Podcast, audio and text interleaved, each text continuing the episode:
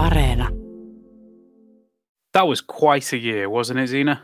I've never seen one like it. There was the pandemic, of course, but there's also been a whole lot of other stuff we've covered over the course of 2020. The youngest ever premiere, data breaches, moldy houses, and the labor market. It's been a lot, but thankfully, 2020 is nearly over, and this is our year in review show. Let's dive in.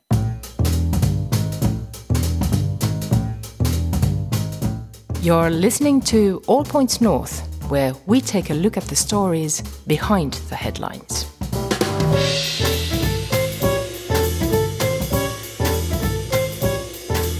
Welcome to this special end of year edition of All Points North, the podcast that likes to wrap things up. I'm Egan Richardson, and joining me today is Zena Iovino. Welcome, Zena. Thanks, Egan. So, today we are trying to summarize what's happened over the past year. Obviously, we'll miss some things out because there has been such a lot of news. Um, and this show is going to be a bit longer than usual, but feel free to pause it and come back later as you digest your turkey or ham or vegetable boxes or nut roast or whatever it is you're eating over the holiday season. Hopefully, in these shows, we'll have most of the news that's happened this year through clips, our memories, and some insights from news agency AFP's correspondent in Helsinki, Sam Kingsley, and Yle's head of content planning, Katarina Luoma. First up, obviously, it's the coronavirus crisis. Now, back in March, the world changed in a week, pretty much, and this was how we adjusted to the new normal of working from home as Finland grappled with the pandemic. Hello, everyone, and welcome to All Points North. I'm Denise Wall of Yle News, and joining me remotely from his home office to talk about life in the time of coronavirus is my colleague Egan Richardson. How are you enjoying uh, the comfort of working from home, Egan? Well, I mean, I like the way you call it a home office. Um, as you well know, I am standing here in my sauna at home. There may be children running in to use the toilet anytime soon, um, but it, it's it's going pretty well, surprisingly well, actually. We've we've rearranged most of the way, most of the things we do to enable us to work remotely, and uh, I think it's it's going fairly well so far. Okay, so would you be happy to to keep working from home for an indefinite period? No, definitely not. Absolutely not. It's um it's really brought home the uh, the ways in which people crave social contact in the way that helps mm. um, our work. But you know, we'll we'll manage for a bit because this is important. That's right. So, how do you feel now, Egan? The same. I'm very ambivalent about working from home. It's convenient in some ways, not in others. But overall, I guess I'm lucky that I can because plenty of people don't have the option. That's true. It's quite different if there are young kids in the mix as well. But once again, we have to recognize our privilege here. We still have our jobs and we can work remotely.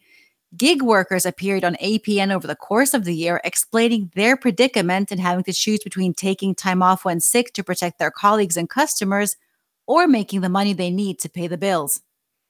Yes, that's been a recurring theme in the pandemic, and not just in Finland. As you said, we did talk to gig workers about their dilemmas, but we also asked entrepreneurs how the pandemic was treating them. Tom Bateman did a story in April about the hit taken by businesses. With restrictions on people gathering and moving about, and with many restaurants, stores, offices, and schools closed, coronavirus has been very bad for business, it's fair to say. Economists are predicting that the economy will shrink by as much as 5% this year. And so far, more than 300,000 workers are facing temporary layoffs or outright job cuts. And the pressure is especially intense for very small and single person firms. I'm Denise Wall of Yle News. You're listening to All Points North, and joining me today to talk about the situation is my co host, Zena Iovino. Hi, Denise. It's good to be here again. We have a great show today. Yes, Zena, thanks for joining us. We also have Tom Bateman with us, and he's been looking at and talking to some sole traders and small businesses that have been affected by the economic slowdown caused by this pandemic. Tom, good to have you. What's the word on the street? Yeah, so like you say, Denise, it's, it's kind of small businesses and sole traders, like a lot of self employed people uh, who are being hit really hard by this. Uh, for example, just one guy that I spoke to this week said that he'd done some planning in the past for you know like a worst case scenario, uh, and he thought that in the event of a big economic recession, he could see a drop in business of maybe 50%. Uh, and now the reality mm. is that, you know, this virus has come out of almost nowhere and totally shut his business down. He's had no income at all for about a month. Wow. That's intense. It's now, it is. Now, the government has moved fairly quickly to announce a multi billion euro crisis package to help, of course, support Finnish businesses during this difficult time. That includes about 250 million euros. The original 100 million earmarked has more than doubled as of yesterday. And that money will be used to provide grants specifically to very small players like uh, freelancers, solo entrepreneurs, and the self employed who don't have any workers on their payroll. Now, Tom, I know that you worked on a story about self employed people who've mm. seen their businesses, as you said earlier, wiped out by the pandemic. What kinds of challenges are they facing? Yeah, one thing a lot of them have mentioned to me actually is there's just quite a lot of confusion about how to get support. There, there is support available, but it's trying to figure out, you know, where to, to go to find it. Uh, so, for example, uh, I spoke to one guy who runs a startup uh, that helps athletes connect with agents and promoters. Uh, the problem is, of course, that that's based on events happening for these people to promote and and take part in, and obviously those are all cancelled. Mm-hmm. so his business is kind of flatlining. Uh, he said that he's found it really hard to know where to turn for financial support at this kind of time. Uh, he's not a fluent Finnish speaker, so the main kind of avenue of help that he's been getting has been through his Finnish speaking family, have been the ones who've been kind of pointing him in the, in the right direction to, you know, where to find uh, financial aid. That was a worrying time for everyone, and it looks like the economic storm clouds will continue to gather into 2021. Absolutely. Um, looking back now, it seems amazing that everything did change so quickly for businesses and everyone else. The environment for education, business, travel, and society as a whole changed almost overnight. And looking back, it seems amazing how quickly we all adjusted. I asked Katarina Luoma about this, wondering just how historic the decisions that were made in March actually were. I think it basically all happened in, in seven days. Like, first on Thursday, the government banned the gatherings of 500 or more people. And by the next Wednesday, uh, schools had been closed, uh, the Emergency Powers Act implemented, uh, elderly advised to stay home, and crossing of the borders uh, was seriously restricted. So it came down very quickly in the end. But it's hard to say what the long-term effects may be. Uh, some experts experts have evaluated that, for example, uh, remote learning has been especially hard time for kids who already have difficulties in learning or have otherwise challenging conditions at home. So the gap between the children with different backgrounds can grow even bigger due, due to this spring. The schooling issue has been huge this year. Obviously, in the spring, we did not know much about the virus, and distance learning was seen as necessary. But as Katarina said, there were some negative effects of that kids were stuck at home with parents. They might not have the technology they need to keep up. School meals were an issue. And it was quite a change. And we can see now that there's great reluctance to close schools again, with the government saying that that's a last resort. Back in April, we spoke to a teacher in Helsinki to ask how the switch had gone just after the government had announced a return to school before the summer holidays. I mean, on one hand, they want to see students and, you know, teach face to face, of course, and, you know, go back to some sort of form of normalcy. But the fact that it's only for like 11 days to many people, I think doesn't make that much sense. And then also, you know, there's the point that, that teachers do feel quite exposed in the middle of things in school. Um, I mean, they themselves don't want to get sick. You know, I think sometimes people forget that we are also like, you know, first line workers in that sense. And, and we also have children at home that we have to take care of. So to be exposed like that, I think is, is scary for them. And that was a teacher we spoke to in April about school switching to remote learning this year. The other big ongoing controversy this year has been around face coverings. Now, we got there in the end, but it seemed for a long time like Finland would not follow much of the rest of the world in recommending people wear face masks to stop the spread of the virus. This was a huge topic for our audience, with Facebook debates raging about the merits and demerits of masking up. Here's Sam Kingsley again. It was confusing. Uh, there was at one point back in April, you had the head of the Finnish uh, Institute for Health and Welfare, the public in, uh, public health authority (THL). The head of that was saying that yes, we should uh, sh- we should recommend face masks, while the official line was still we shouldn't, and that that was back in April. And as you say, the authorities were sort of positively discouraging face masks, saying that they could actually make the, the spread of the virus worse with everybody touching them and taking them on and off and, and so on. Uh, interesting, I think, to note that that was pretty much the same in all the Nordic countries. But it's true that then in in August there was a, something of a flip flop, and it became an official recommendation, not not the law, but recommendation to start using face masks, and the use has been growing.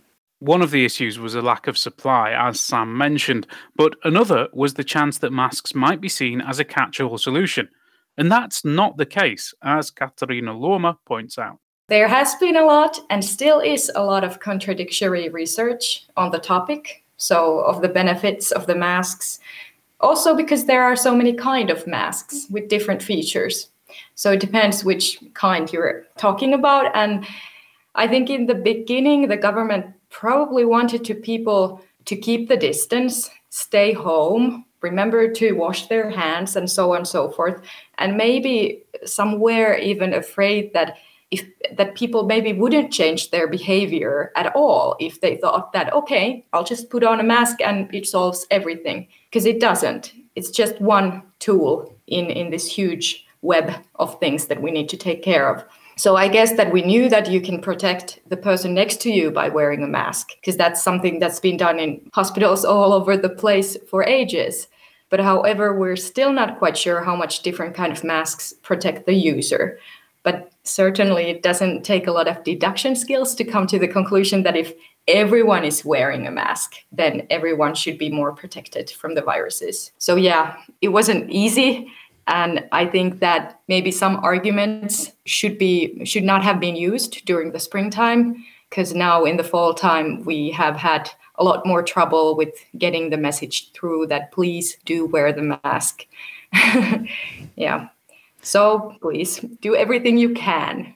I've certainly seen face mask use increase over the last few months, but some people do remain reluctant. I wear mine for sure. And as we know, policymakers eventually found a way to change course. Face masks was one of the first big areas where the government came in for criticism. I don't know if you remember, there was this deal where the government was sort of celebrating the arrival of 2 million face masks that they purchased from China. And uh, then it very quickly became clear that the ones they'd procured weren't suitable for use in hospitals. And it then came out that uh, rather than procuring them via official channels, they'd gone through a businessman who had a history of bankruptcies and a former reality TV star turned cosmetic surgery entrepreneur. So, again, coming back to this autumn, there was sort of criticism and questioning about what was the government's stance on face masks because they didn't have enough and they knew that there was going to be a shortage of them.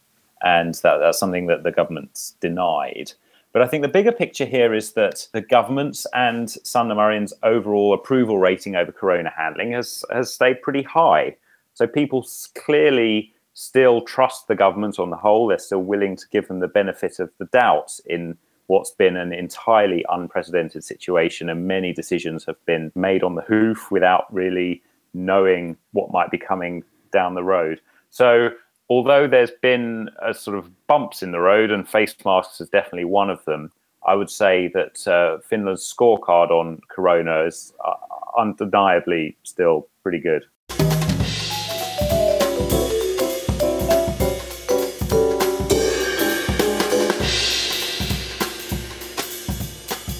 One of the biggest stories of the year was the hacked data from psychotherapy center Vastaamo. It was a worrying story for patients whose information was stolen and who were then sent blackmail letters by an extortionist. We covered it on the podcast in October. Well, there are new twists and turns every day, so the story's still developing. But what happened so far is that a private psychotherapy firm by the name of Vastaamo announced about a week ago that its patient database had been hacked. And they said then that sensitive data relating to thousands of people had been stolen. The company revealed that the cyber criminal or criminals demanded hundreds of thousands of euros from the company against the return of the data. Not only that, a few days later, the firm said that a previous breach of the entire patient database had occurred in 2018.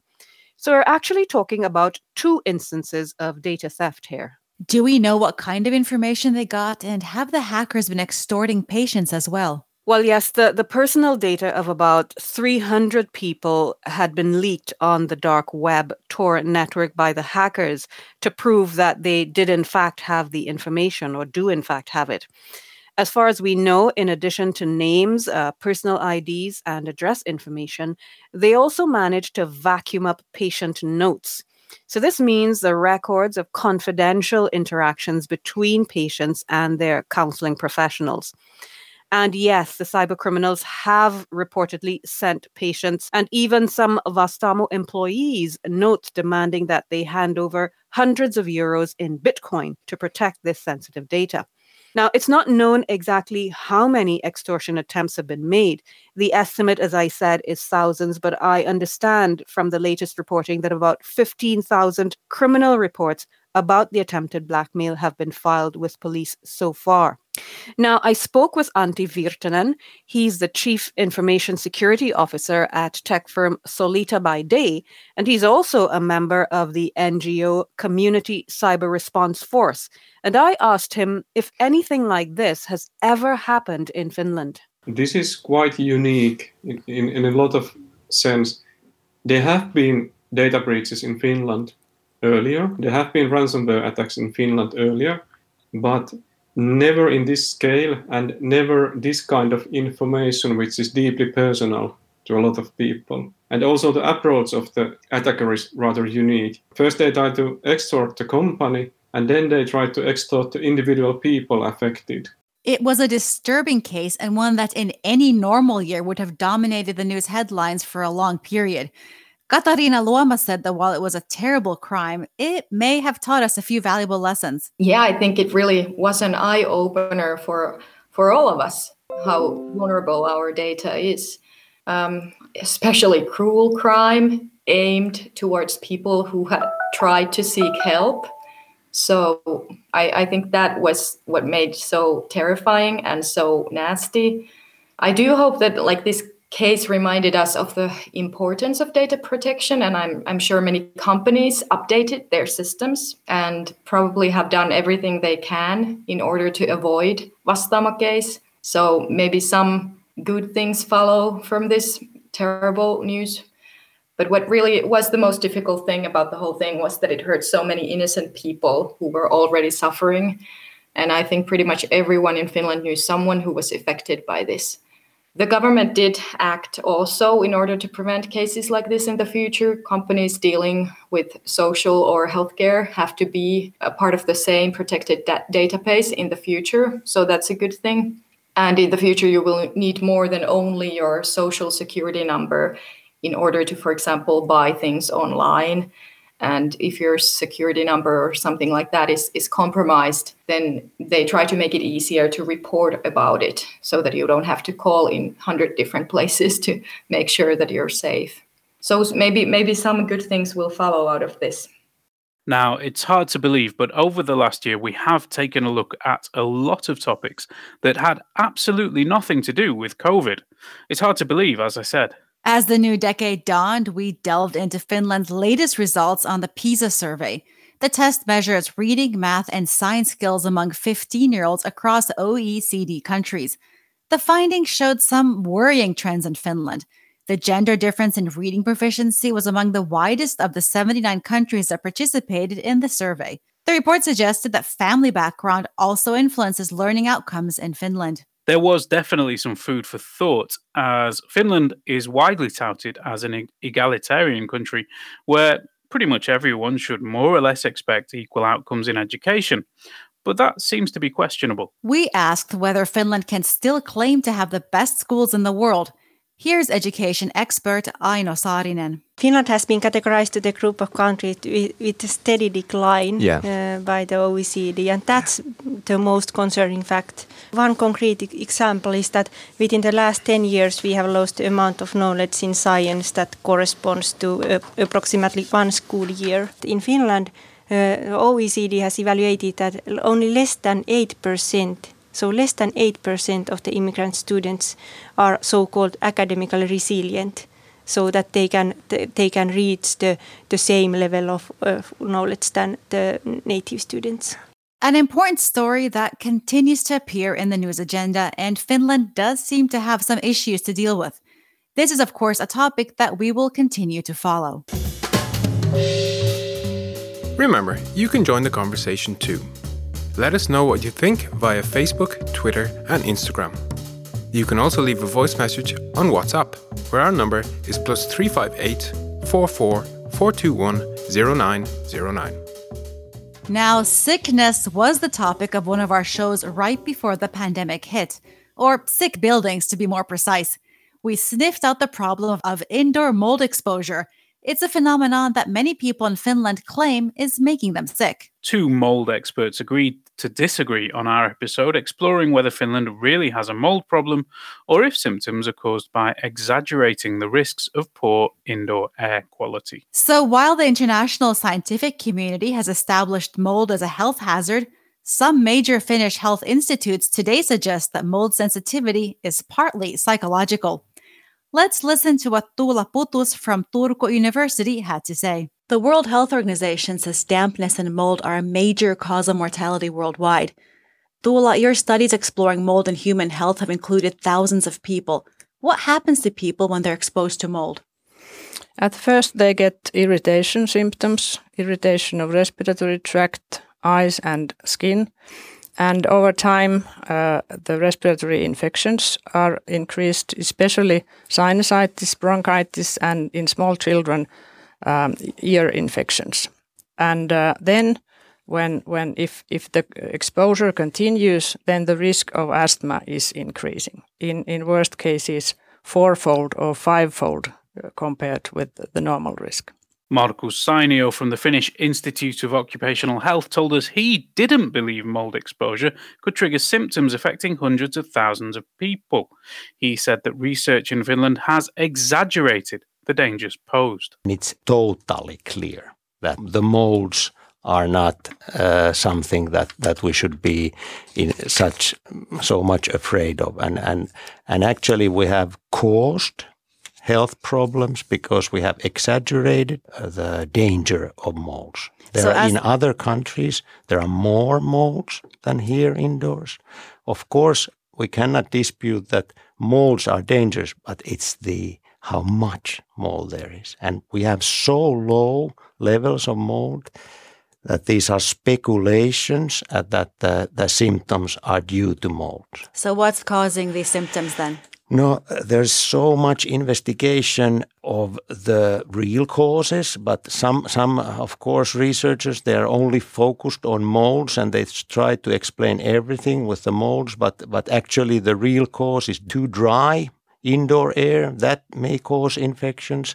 That may cause dryness. That may cause symptoms, ventilation problems, low quality indoor air if low quality indoor air is attached attribute or it's it has a label that it is dangerous for you my god there will be many that will will will get will get a lot of symptoms As we've heard many times on the pod, people with foreign backgrounds often face a number of challenges, including discrimination, especially in the housing and job markets. This fall, our reporter Ronan Brown looked into how so called no foreigner clauses can still block apartment purchases for non Finns, even though this law was repealed decades ago. Let's hear what he found out. Uh, well, I heard about this anecdotally first from a friend of a friend who told me that uh, they were prevented from buying an apartment uh, because of some rule which said that the housing shares could not be sold to a foreigner. And they just sort of accepted the word of the seller and, and moved on and looked for something else.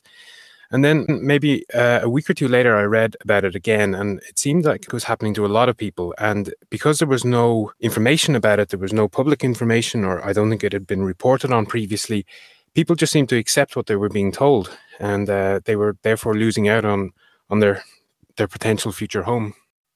So, if someone is faced with this situation, what can they do?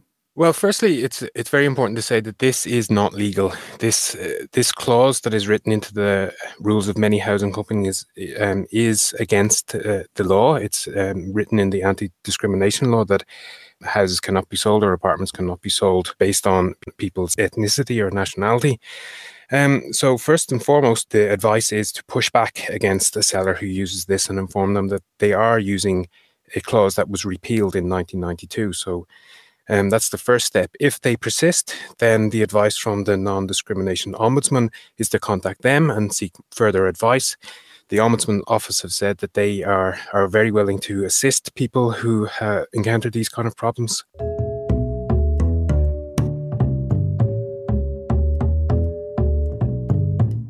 One topic that we covered this year looked at beauty products aimed at lightening dark skin. Some of the products on sale in Helsinki might not be all they seem. Our reporter Denise Wall looked into the practice in Finland. But then on the other hand, we have people who want to use skin lightening creams because they would just like to have lighter skin. And the reason for that is that I think in, in some societies, lighter skin is associated with beauty. It's associated with status um, because it suggests that you're not doing perhaps manual labor out out in the sun you know and and there are historical antecedents to this of course you know during the time of slavery the house slaves were lighter skinned many of them partly because uh, uh, they were sired by a slave owner and partly because they didn't work out in the fields so there's that kind of uh, association with status that comes from many, many, many centuries uh, behind us. So yeah, it's it's a very uh, pernicious thing, I would say, that um, some people just don't feel beautiful in dark skin and, and and feel that if they achieve a lighter complexion, they will be considered beautiful and more desirable. Wow, so this is quite deep. Then it, it's uh, it's pressure to feel uh, less black, uh, less dark. Um, Essentially, Essentially, yes. Yeah. Um, what did you find in Helsinki? Because I mean, there are black and dark people here. So how is how is this manifesting itself here? In terms of availability, I mean, these products are widely available in in in stores in Helsinki, and I've even found them available online in a Finnish-based um, a Finnish-based um, website. Um, so there is no difficulty uh, getting access to these products at all. Uh, as I mentioned in the story, you go into some shops uh, and these products are located uh, behind the cash register. So you can't really, you know, that's clearly a clearly demarcated area that you're not supposed to go. So you have to ask the person uh, at the store for the products. But in other cases, and sometimes in the same stores, there's a whole other range of products that are uh, located on shelves where you have free access to them. So, okay, in terms of access, easily accessible. Okay, there is a reason for that, isn't there? That that some of these products are uh, are they all safe? Is are they is, are they perfectly fine to use? Um, well, I spoke with uh, a senior officer from Tukes, and what she said is that um, products that do not have harmful subjects are certainly safe to use.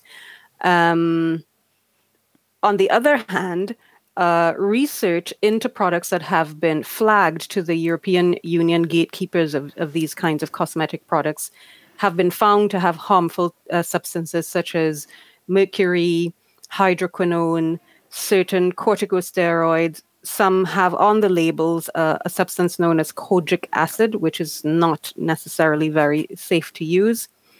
Um, so the, the issue is that if you look at the list of ingredients on the packaging, everything appears above board and you think that it's safe to use. But tests have shown in some instances that these products have other substances that are definitely not recommended uh, for use in cosmetics uh, by people. Winter was also a time for big pay negotiations. You were on top of that, weren't you, Egan? I was indeed. Um, each year, most people in Finland get a pay rise. They don't ask for it, they don't negotiate it themselves. It just arrives in their wage packets as a result of a deal between trade unions and employers. And it helps ensure wages keep up with inflation. So, our show earlier this year asks what locked doors have to do with pay, as Finnish news reports sometimes train a camera on a locked door for a story that impacts almost everyone in the country. The system involves unions, employers, and often the government as well getting together to thrash out issues of pay and conditions across the economy.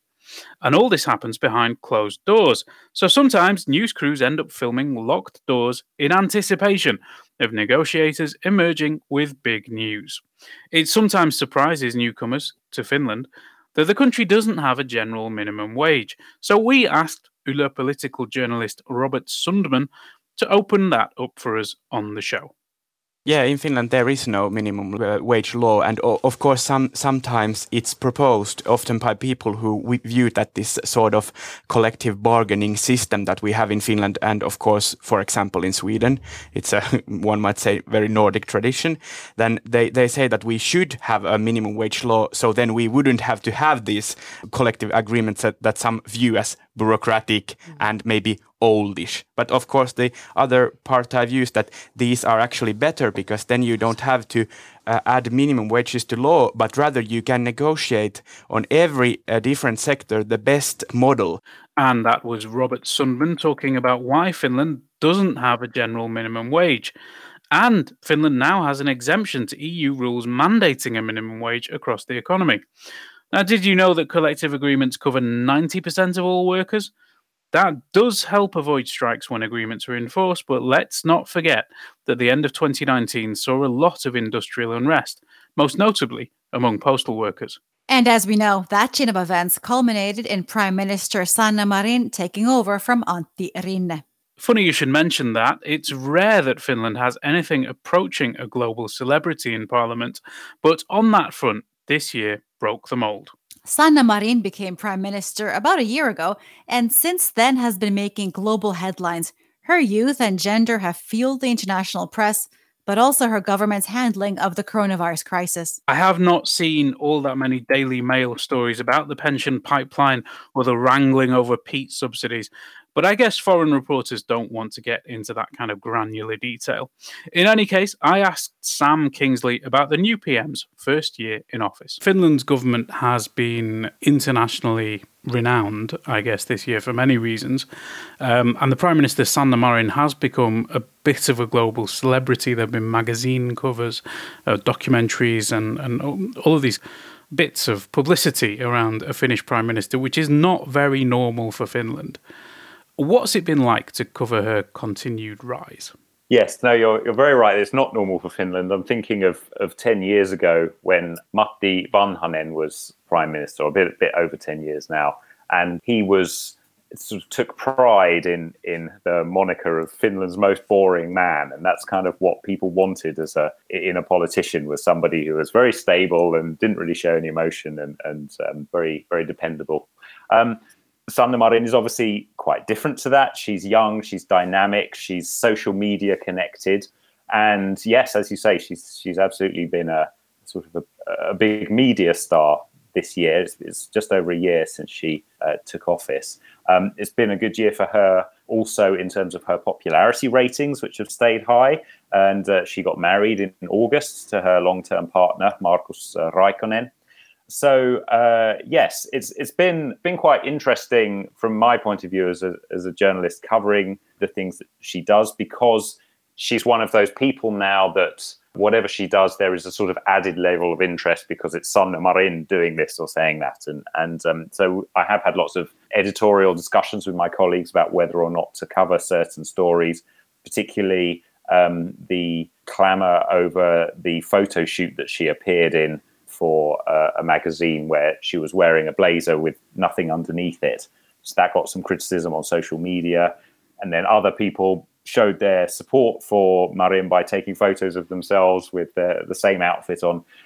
And in the end, actually, we didn't uh, we didn't run anything, but it did still make its way around around the international media because obviously I mean there is there is interest when when you have a world leader who looks and and sounds and does things a bit differently. Um, there's always a danger with that where you have um, leaders becoming international stars but losing popularity at home. I'm thinking of sort of Barack Obama and Justin Trudeau. But so far, I think Sanna Marin's going more of the way of um, New Zealand's Jacinda Ardern, who has just won a landslide election victory back at home. So for now, it's uh, it's going well for her. But uh, as I said before, next year is going to be a tough year economically. There'll be unpopular decisions that uh, that she has to make, and also in the sort of wings, you have the Finns party, the the sort of populist nationalist uh, party who are doing very, very well in the polls, overtaking the SDP by some measures. And so I think that 2021 could be when when we start to see the sort of cold light of day and and things get a lot more difficult for for people at the top of government. And that was Sam Kingsley on the Finnish political scene there. Don't forget, there are local elections in April next year, and we are going to be covering them in detail at yle.fi slash news. We'll also be interviewing all the party leaders right here on All Points North. Do you remember JJ and Tierna? That was a fun few pre pandemic weeks. They definitely need to be on our review show. How could I forget? Right before the pandemic started making waves here, we joined forces with two university exchange students from Ireland. It was a deep, icy dive, wasn't it? What's the buzz? Oh my god. Oh. Jesus Christ. that is cold. JJ Clark and Tierna Sleben became our roving reporters to help future Erasmus exchange students learn everything they'd need to know about Finland. This show was actually one of our most popular and touched on everything from ice swimming, as we just heard, to booze cruises. JJ and Tierna also wanted to understand Finnish culture, so they talked to American hockey player Brian O'Neill. He said that Finn's tendency to be straightforward took some getting used to. The funny part about Finnish people is if you ask them how they're doing, they will give you a legitimate answer. Well, I, you know, not great actually. Uh, this is going wrong, or this is everyone in North America where I'm from. I'm sure you guys can relate too. Oh yeah, I'm fine. Everything's good. And I would compare Canada and Finland very similarly. The way they treat hockey, the way they treat hockey players, it's important. It's an important part of the culture, and it's just part of everyday life. I feel like everyone when growing up, they've either played organized hockey or they've skated on the pond. So, yeah. Well, you'll notice if you, if you guys come to a game, you're not allowed to drink in the stands here, which I think is for a reason. You have to drink in like in between periods, like, right. so the, the fans don't get too out of control. But the fans are they're great. They're reserved. They're never intrusive. They're honest. If you're not playing well, they're going to be honest with you. The reporters are very direct in their questions. They won't say, "Hey, uh, you've, you've had a down month or whatnot." They'll just be like, "Hey, why aren't you scoring?" Egan, is there such a thing as being too blunt? That's a good question. So we've covered a fair bit of the news, but are you sure there's no football you've missed out on? It's funny you should say that, Zena. I did ask Sam about the football, and I think we should definitely play that clip. If you must. Before you go, I have to ask the Agence France Presse representative in Helsinki how much did you enjoy Finland's victory over the world champion French national team in Paris a few weeks ago? Um, well, how was the word a, chat? as a Brit, I uh, I did get some panicked messages from a couple of my French colleagues who were watching uh, in in various other countries, and uh, mouths mouths open in shock. I think as the two goals rolled in one after the other. Um, yeah, that was was it was it November? I think it was November when yeah, it was November. Finland played played a friendly match against France, who are the world champions. And I actually interviewed Markku Kanerva, the coach, before this match. And I put it to him that they Finland have nothing to lose and everything to gain against the world champions. He didn't quite see it like that.